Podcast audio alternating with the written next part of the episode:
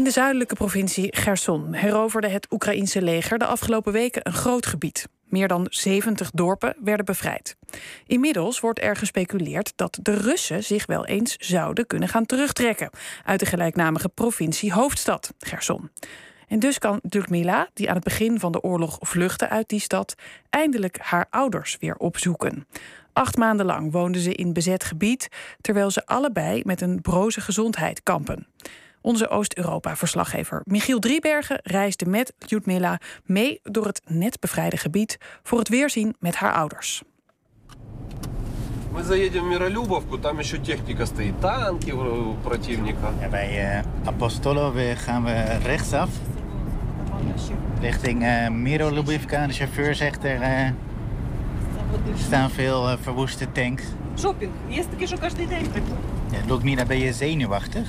Так, я дуже е, переживаю. Я батьків не бачила 8 місяців. Я їх бачила до війни. Ja, ze is uh, zenuwachtig. Ze heeft haar ouders, oude ouders, acht maanden niet gezien. Drie weken voor de invasie was de laatste dag.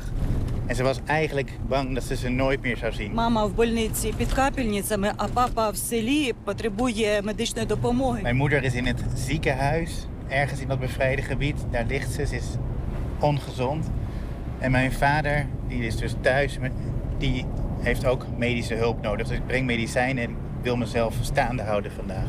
Je ouders die zitten aan de rivier en aan de andere kant van de rivier zijn de Russen. Ben je bang dat er iets mis kan gaan tijdens deze reis? Я особисто не дуже боюся. Мені головне побачити батьків і їм допомогти. Ik ben niet bang, zegt Ludmila. Ik duw mijn angst een beetje weg. Het belangrijkste is dat ik mijn ouders zie. Maar mijn familieleden die achterblijven in uh, Kriviri, die zijn wel nerveus. Want afgelopen nacht werd uh, de weg naar het dorp van mijn ouders nog uh, beschoten.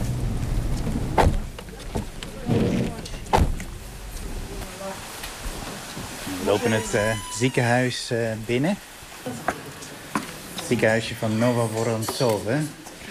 Anderhalve maand geleden bevrijd. Veel soldaten zie ik. Die liggen natuurlijk ook in het ziekenhuis Hier een oude vrouw om het hoekje komen. Een vrouw met een hoofddoek. Ludmila omhelst haar oude moeder. Моя мамочка Майя. 81 jaar. Трошки знає. En hoe gaat het met u? Здоров'я уходить від мене. Що ця війна забирає багато здоров'я всіх. Ja, ik word ouder. Het gaat niet zo goed met me. Mijn gezondheid druppelt langzaam weg, zo drukt ze het ongeveer uit.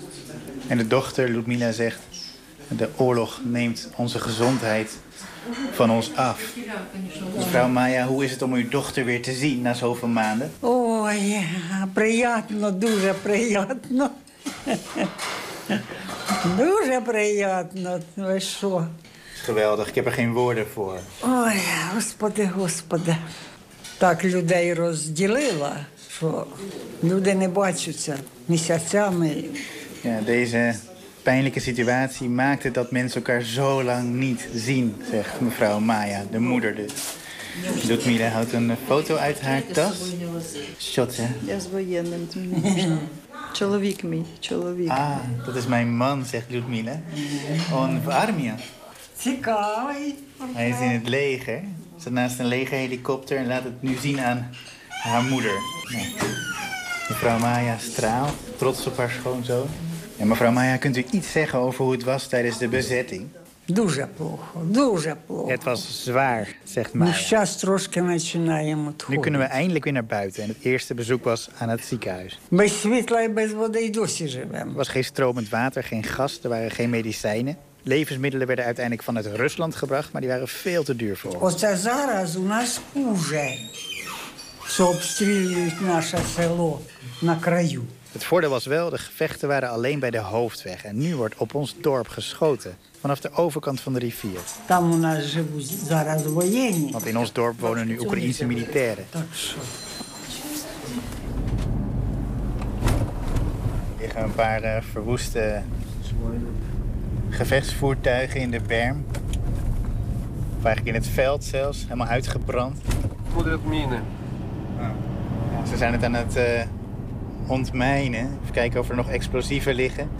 Ja, Ludmila, hoe is het voor jou om, eh, om dit te zien in jouw eh, geboorteregio? Al die verwoesting en die kapotte tanks en zo? Але для мене головне, в Херсоні в мене тільки квартира стоїть за- зачинена. Deze verwoesting, daar wennen we niet aan. Maar ik ben al blij dat ik naar mijn ouders kan. Mijn flat nabij Gerson, ja, daar zijn de planten waarschijnlijk dood. Ik ben gevlucht uit dat huis, een half jaar geleden. Maar mijn ouders die leven nog. Dit dorp is dus eh, net bevrijd. En eh, ook hier zie je dus eh, de schade. Er wordt nu pas geschoten eigenlijk door de Russen. Gisteren werd dit huis hier links getroffen, zegt onze chauffeur. Een groot gat in de, in de stal. Zo.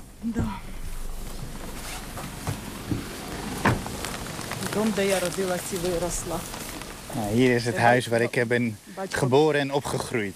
Сам це будував. Mijn vader heeft dit huis met eigen handen gebouwd. Собака вже навіть не узнала. Zelfs de hond eh, herkent me niet meer, zegt uh, Ludmila. Dobry den. Добрий день, па.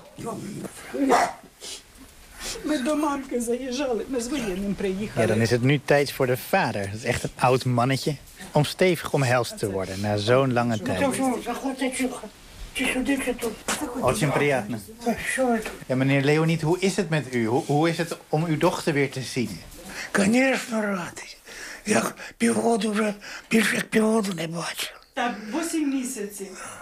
Ja, acht maanden heb ik haar niet gezien, zegt meneer Leonie. Ik ben er heel erg blij mee. Is ze veranderd? Та ні.